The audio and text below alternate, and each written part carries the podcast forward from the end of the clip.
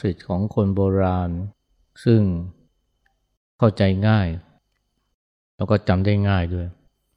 อยู่คนเดียวให้ระวังความคิด อยู่กับมิตรให้ระวังวาจา มันเป็นข้อเตือนใจที่ดีนะ เพราะว่ามิตรเนี่ยหรือเพื่อนเนี่ยจะผิดใจกันจะทะเลาะกกัน ขัดแย้งกัน ก็เพราะวาจาที่แหละ คือคำพูด ไม่ว่าจะเป็นเพื่อนบ้านเพื่อนร่วมงาน หรือว่าเพื่อนคู่ชีวิตนะสามีภรรยา หรือว่าแม้กระทั่งมิตรนะในวัดนี่ยจะทะเลาะกกัน หรือสร้างความทุกข์ให้กับกันนั่นก็เพราะวาจานี่แหละแต่เวลาอยู่คนเดียว สิ่งที่ต้องระวังก็คือความคิด เพราะว่าคนเราเนี่ย เวลาอยู่คนเดียวเนี่ย มันก็ทุกข์เพราะความคิดนะนะ แล้วคนเดี๋ยวนี้เนี่ย ทุกข์เพราะความคิดมากทีเดียว เช่นเครียดวิตกกังวล หนักอกหนักใจ เศร้า อะไรอาวรณ์มันก็ล้วนแต่ เกิดจากความคิดนะถ้าเราไม่คิดถึงความสูญเสียที่เกิดขึ้นในอดีต เราก็ไม่เศร้า ถ้าเราไม่ได้คิดถึงการกระทำและคำพูดของใครบางคน เราก็ไม่โกรธแค้น ถ้าเราไม่คิดถึงความผิดพลาดในอดีต เราก็ไม่รู้สึกผิด ติดค้างใจ ถ้าเราไม่ได้คิดถึงปัญหาที่รออยู่ข้างหน้า เราก็ไม่มีความวิตก หรือถ้าเราไม่คิดถึงปัญหาที่ปรุงแต่งขึ้นมา เราก็ไม่เกิดความกังวล ถ้าเราไม่นึกถึงอันตราย เช่นคนร้าย หรือผีสาง ในยามค่ำคืน เราก็ไม่เกิดความกลัว เพราะนั้นเห็นได้ชัดเลยนะว่าความทุกข์ใจของคนเราเนี่ยมันก็เพราะความคิดนี่แหละ และความคิดเหล่านี้มันมักจะเกิดขึ้นเวลาที่เราอยู่คนเดียว เวลาเราอยู่กับเพื่อน มันก็ไม่มีโอกาสที่จะคิดเรื่องราวเหล่านั้น หรือว่าเวลาเรากำลังดูหนังฟังเพลง ไปเที่ยวห้าง มันก็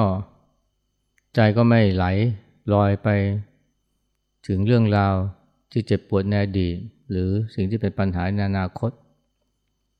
เว้นแต่ว่าเห็นของชอบแล้ว ไม่มีเงินซื้อหรือเงินไม่พออันนี้จึงค่อยรู้สึกเครียด เป็นปัญหาเฉพาะหน้า คนเราเนี่ยเดี๋ยวนี้มีความเครียดมีความวิตกกังวลสูงมากเนี่ยเพราะว่ามันปล่อยให้ความคิดเนี่ยเล่นงานโดยเพราะเวลาอยู่คนเดียว คนเดี๋ยวนี้ก็เลยไม่ค่อยชอบอยากอยู่คนเดียวเท่าไหร่ แต่เดี๋ยวนี้เรามีเหตุที่ต้องอยู่คนเดียวมากขึ้นเรื่อยๆ อยู่บ้านคนเดียว เพราะว่าไปเช่าหออยู่ หรือไม่ก็แยกเรือนจากพ่อแม่ เพราะคนสมัยนี้ชอบนะชอบอิสระ และบางครั้งเนี่ยมันก็ต้องอยู่คนเดียวเพราะสถานการณ์บีบบังคับให้จำยอม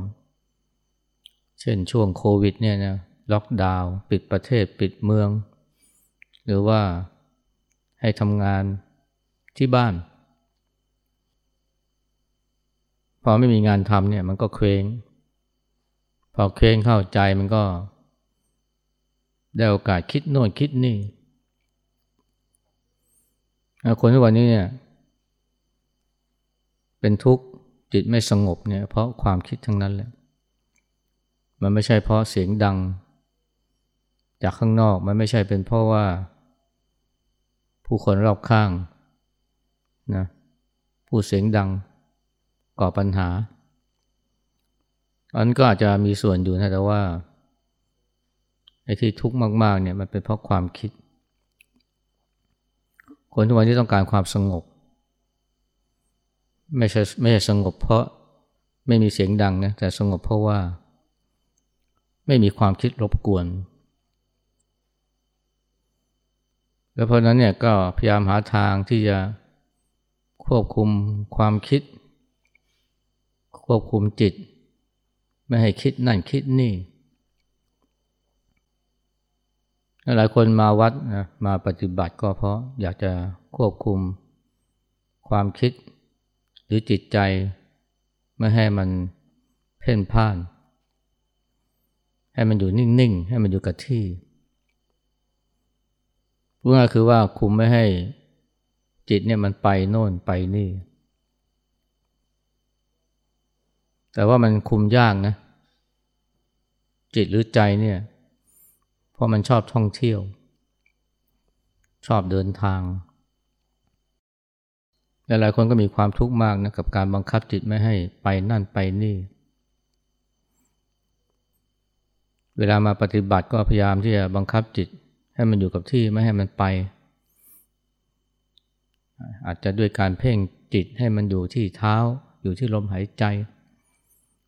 หรือว่าให้มันอยู่กับคำบริกรรม เช่นพุทโธหรือว่าตัวเลขหนึ่งสองสามนับไปถึงสิบนะ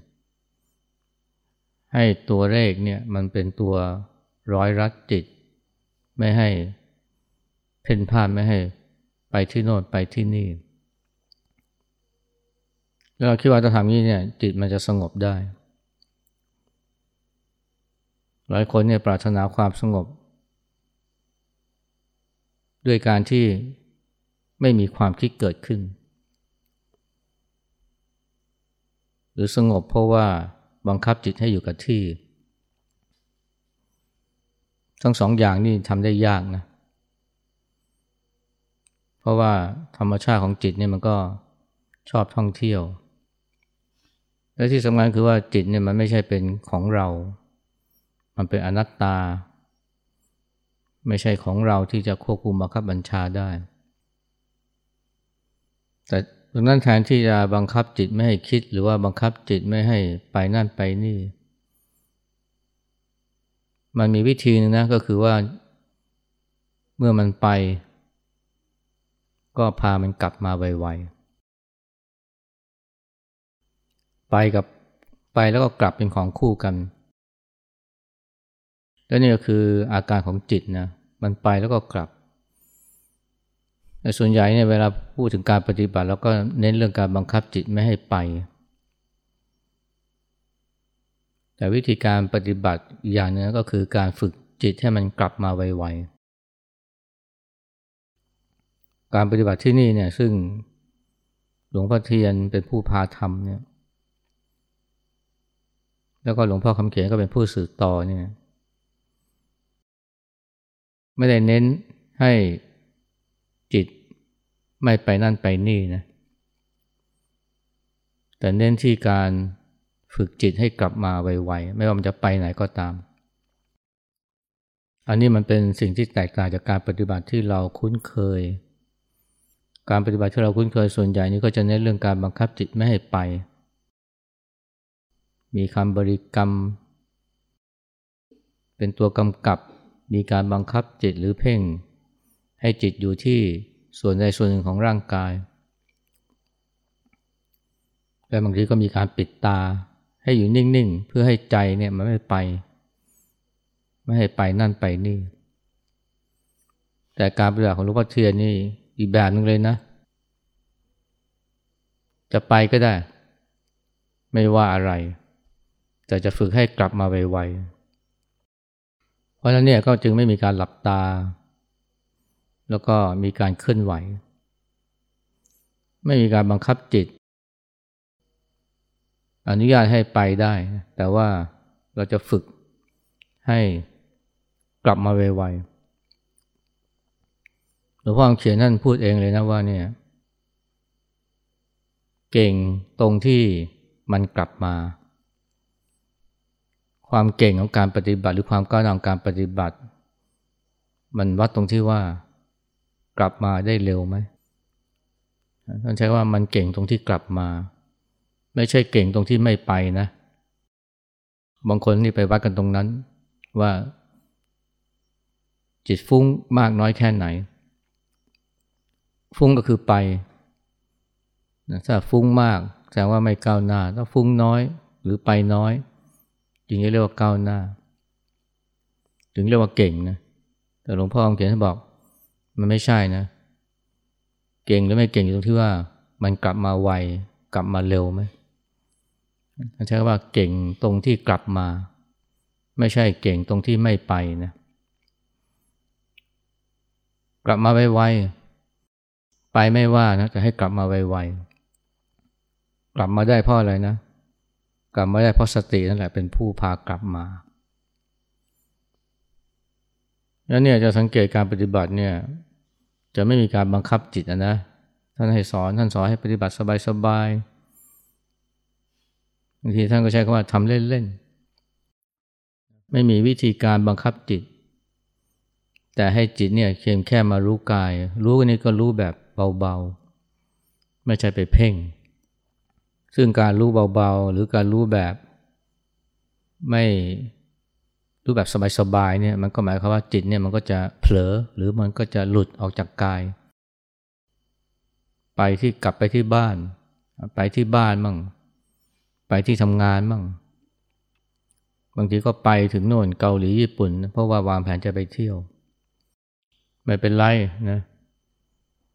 แต่ขอให้กลับมาไวๆ หลวงพ่อเทียนนั้นเคยพูดว่าเนี่ย อย่าไปห้ามคิด คืออย่าไปห้ามความคิด ให้มันคิดไปเลยนะ แต่อย่าไปช่วยมันคิดนะ คนละเรื่องนะ มันไม่มันคิดก็คิดไปแต่อย่าไปคิดกับมัน หรืออย่าไปช่วยมันคิด อย่าไปห้ามคิด แต่ว่าท่านบอกว่าเนี่ยยิ่งคิดยิ่งรู้อพอถ้าเข้าใจตรงนี้ก็จะรู้ว่า เออ ไอการที่ใจมันคิดเนี่ยก็ไม่ใช่เป็นเรื่องเสียหายนะเพราะว่าการที่มันเผลอคิดไปเนี่ย มันก็เป็นแบบฝึกหัดให้จิตเนี่ยกลับมารู้ได้ไว ยิ่งจิตเนี่ยมันคิดไปโน่นคิดไปนี่ มันก็เป็นแบบฝึกหัดให้สติได้ทำงาน สติได้ทำงานบ่อย มันก็จะทำงานได้เร็วขึ้น เหมือนกับนักวิ่งนะทีแรกก็วิ่งได้ช้า คนที่ไม่เคยวิ่งเนี่ยวิ่งใหม่ๆมันช้า แล้วก็วิ่งไม่ได้นาน แต่พอวิ่งบ่อยๆวิ่งบ่อยๆมันจะวิ่งได้เร็วขึ้นเร็วขึ้น เพราะว่ากล้ามเนื้อได้ใช้งาน การที่จิตเนี่ยมันเผลอ หรือการที่มันไปนั่นไปนี่นะมันก็เป็นแบบฝึกหัดให้ สติได้ทำงานในการดึงจิตกลับมา จะคิดไปกี่เรื่องกี่ราวคิดไปกี่ครั้งไม่เป็นไรนะก็สำคัญอยู่ที่ว่ามันกลับมาไวไหม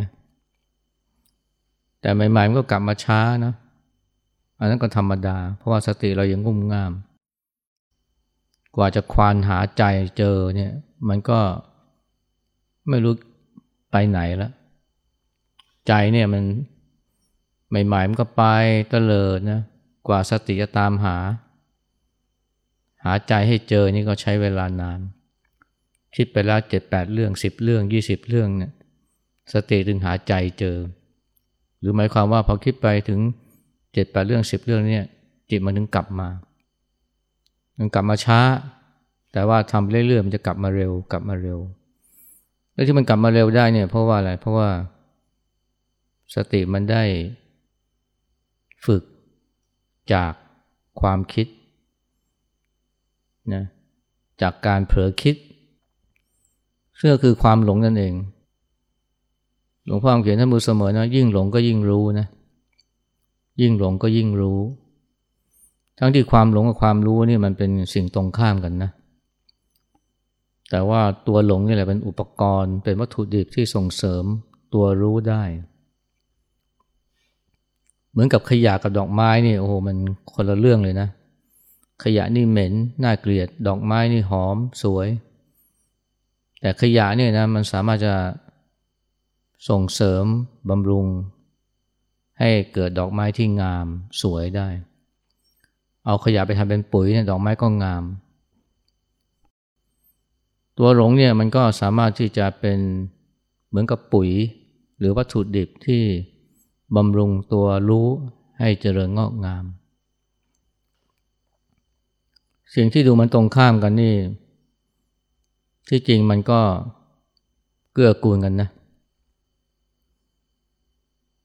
เหมือนกับเงาเนี่ยนะเงาหรือร่มเงาของต้นไม้เนี่ย มันเกิดขึ้นได้เพราะอะไร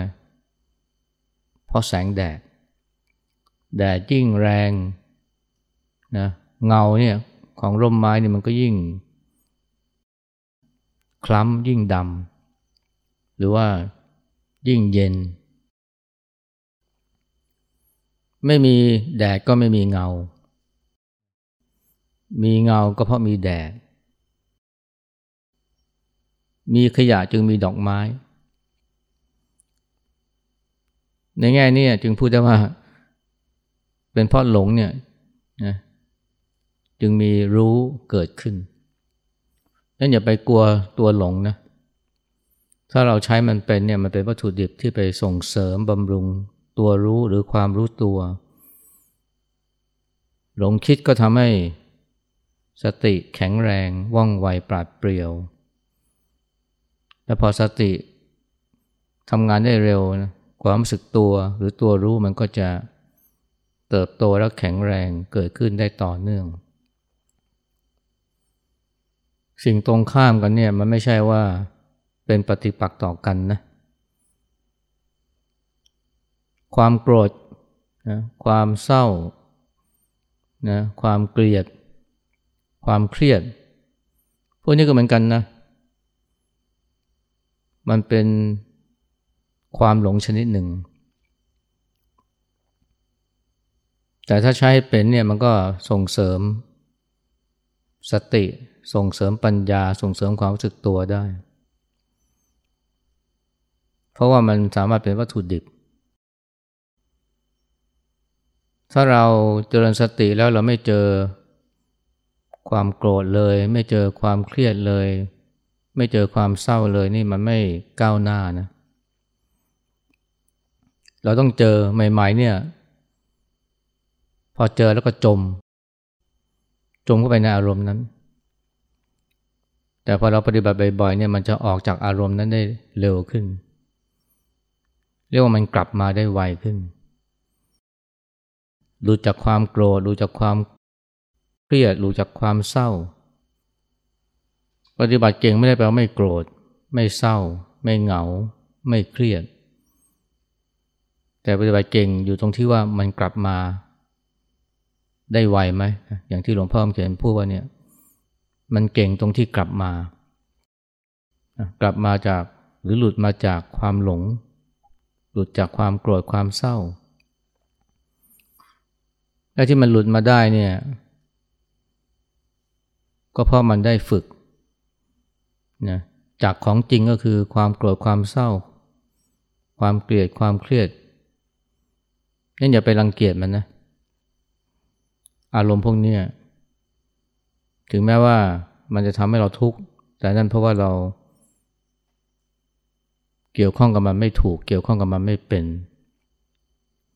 ให้เรามองอารมณ์เหล่านี้รวมทั้งความทุกข์นะ เหมือนกับช่างปั้นหม้อเนี่ยมอง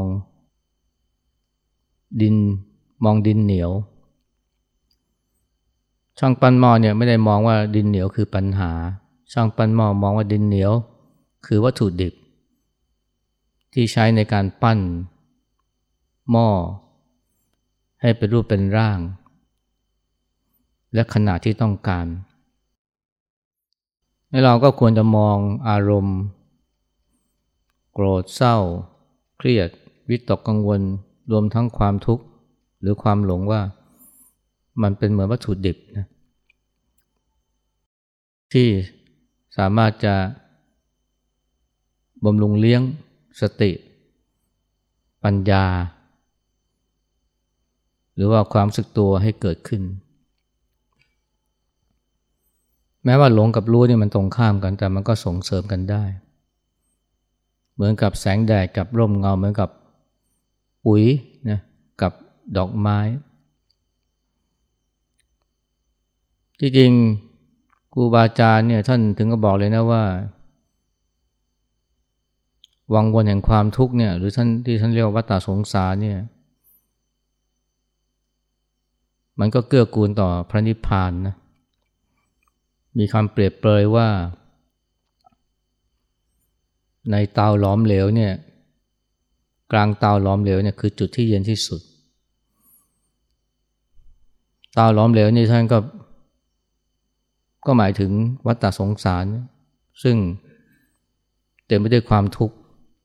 วัฏสงสารคือวังวนแห่งความทุกข์แต่ในวัฏสงสารนั่นแหละนะที่เราจะพบพระนิพพานซึ่งเป็นความสงบเย็นทำไมพระพุทธเจ้าจึงต้องมาตัดสรู้ต้องมาเกิด ในภพมนุษย์นะทั้งที่ก่อนหน้านั้นเนี่ย พระองค์ก็อยู่บนสวรรค์นะชั้นดุสิต เพราะว่าบนนั้นเนี่ยมันไม่มีทุกข์มากพอ ที่จะทำให้เกิดการตัดสรู้ได้ แล้วถ้าไม่ตัดสรู้ก็จะเข้าถึงนิพพานได้อย่างไร ต้องลงมาที่โลกมนุษย์ ซึ่งเป็นดินแดนแห่งความทุกข์ เป็นวังวนแห่งความทุกข์ ที่ชัดเจน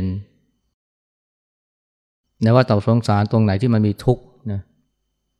ตรงนั้นแหละที่ จะเอื้อให้เกิดการจัดสรู้หรือการเข้าถึงนิพพานได้ฉะนั้นคนโบราณก็เลยจึงพูดเป็นอุปมาว่าเนี่ยกลางเตาหลอมเหลวเนี่ยคือจุดที่เย็นที่สุด ก็คือว่าในวัฏสงสารนั่นแหละที่ จะได้พบหรือเข้าถึงพระนิพพานแล้วว่าตาสงสารในที่นี้ก็หมายถึงวังวนแห่งความทุกข์ซึ่งมันเต็มไปด้วยสิ่งเผ็ดร้อน พระอรหันต์ทั้งหลายเนี่ยท่านก็เมื่อแต่บรรลุธรรมได้ก็เพราะเจอความทุกข์นะสูญเสียลูก สูญเสียคนรัก หรือว่าบางทีก็เจ็บป่วยอย่างรุนแรง ส่วนใหญ่ก็ เจอความทุกข์นะซึ่งสาหัสทีเดียว บางทีก็แม่ก็ถูกลูกทิ้ง หรือว่าแม่นะต้องเจ็บปวดเพราะลูก แต่ความทุกข์เหล่านี้เนี่ยมันก็กลายเป็นวัตถุดิบนะสำหรับการตัดสรู้เข้าถึงนิพพานเพราะว่าเมื่อพิจารณาไข้ควงก็ท่านก็จะพบว่าไอ้ที่ทุกเนี่ยไม่ใช่เพราะพัดพราก ที่ทุกเนี่ยไม่ใช่เพราะสูญเสีย แต่ทุกเพราะความยึดติดถือมั่นต่างหาก อันนี้คือสิ่งที่คนไม่เข้าใจมองไม่เห็น อย่างที่พูดเมื่อวานเนี่ยคนเราเนี่ยถ้าว่ามองสมุทสมุทัยผิดเนี่ย ทางออกจากทุกข์มันก็ผิดไปด้วย คนเวลามีความทุกข์เนี่ย เมื่อสูญเสียคนรักเนี่ย หรือสูญเสียของรัก ก็ไปคิดว่าเนี่ยทุกข์เพราะสูญเสีย แต่ไม่ใช่หรอกนะ ที่ทุกข์เพราะความยึดมั่นถือมั่นต่างหากความยึดมั่นถือมั่นรูปปาทานนี่แหละคือ สมุทัยแห่งทุกข์ ถ้าหากว่าไม่ยึดมั่นถือมั่นหรือว่าวางนะคลายได้ มันก็ไม่ทุกข์แม้จะยังมีความสูญเสียเกิดขึ้น แต่พอวางแล้วเนี่ย อะไรที่เกิดขึ้นก็ไม่ได้ว่าเป็นความสูญเสีย เพราะว่ามันไม่มีตั้งแต่แรกแล้วมันจะเสียได้ยังไงนะเสียเกิดขึ้นได้เพราะมี แต่ถ้าไม่มีหรือไปยึดว่ามี มันก็มีคำว่าเสีย เพราะนั้นเนี่ยนะ ในเมื่อวัฏฏสงสารกับนิพพานเนี่ยเกื้อกูลกันวางวนแห่งความทุกข์กับความสงบเย็น เป็นสิ่งที่เกื้อกูลกันหลงกับรู้เนี่ยมันก็เกื้อกูลกัน เพราะนั้นเนี่ยอย่าไปกลัวหลง ถ้าเราปฏิบัติถูกเนี่ยหลงมันก็เป็นอุปกรณ์หรือวัตถุดิบให้เกิดรู้ นั้นอย่าไปกลัวการที่ใจมันไปโน่นไปนี่ เพราะว่าการที่มันไปก็เป็นโอกาสดี หรือแบบฝึกหัดในการฝึกให้มันกลับมา หลวงพ่อคำเขียนบอกเนี่ย เก่งที่กลับมา มันจะกลับมาได้เนี่ยมันก็ต้องไปก่อนนะถ้ามันไม่ไปแล้วมันจะกลับมาได้ยังไง แล้วพอเราฝึกจิตให้กลับมาได้ไวๆเพราะมีสติ เวลามันมีอะไรมากระทบแล้วใจมันเผลอหลุดออกไป หรือเกิดอารมณ์ขึ้นมา ถ้ากลับมาเร็วเนี่ย มันก็จะสงบได้เร็ว สงบไม่ใช่เพราะไม่ไป หรือสงบไม่ใช่เพราะมันอยู่นิ่ง หรือว่าสงบเพราะว่าไม่มีความคิด แต่สงบเพราะว่ารู้ทันได้ไว และกลับมาได้เร็ว ถ้าเราคิดว่าเราจะสงบเพราะไม่มีไม่มีความโกรธ ไม่มีความเศร้า ไม่มีความเครียดไม่มีความวิตกกังวลเลย ยากนะปุถุชนเนี่ยมันก็ต้องมีสิ่งเหล่านี้เกิดขึ้น แต่พอมันมีแล้วเนี่ย เรารู้ทันได้เร็ว ใจที่เผลอจม เข้าไปในอารมณ์นั้นหลุดออกมาได้เร็ว พอหลุดออกมาได้เร็วนะ ไอ้พวกนี้มันก็ตั้งอยู่ไม่ได้ เพราะว่ามันเกิดขึ้นเพราะความหลงหรือมีตัวหลงหรือความหลงเนี่ยเป็นอาหารบำรุงเลี้ยงมัน พอจิตกลับมากลับมาอยู่กับความรู้สึกตัว ความหลงหายไปไอ้ความทุกข์เหล่านั้นมันก็หายไปด้วย แต่ต่อไปมันจะไม่ใช่แค่รู้สึกตัวนะ มันจะรู้ความจริงว่าไม่มีอะไรที่ยึดมั่นถือมั่นได้ พอไม่ยึดมั่นถือมั่นกับอะไรเลย มันก็ไม่มีที่ตั้งแห่งความทุกข์ มันมีแต่ทุกข์แต่ไม่มีผู้ทุกข์ ถ้าไม่มีผู้ทุกข์แล้วเนี่ยนะ แล้วใครจะทุกข์นะ และที่ไม่มีผู้ทุกข์ก็เพราะว่า มันเห็นมันรู้ความจริงว่าไม่มีอะไรที่ยึดว่าเป็นเราเป็นของเราได้ ทั้งหมดนี้มันก็เริ่มต้นจากการที่มารู้ตัว และรู้ตัวได้เพราะว่ากลับมาได้ไว รู้ทันได้เร็ว และที่รู้ทันได้เร็ว กลับมาได้ไว เพราะว่ายอมให้มันไปนะ เราก็จะอาศัย การที่ใจมันไปนี่แหละนะฝึกให้กลับมาได้ไวๆลองทำความเข้าใจให้ดีนะที่หลวงพ่อเขียนพูดว่าเนี่ยมันเก่ง ตรงที่กลับมา ไม่ใช่เก่งตรงที่ไม่ไปหรือไม่ใช่เก่งตรงที่นิ่ง หรือไร้ความคิด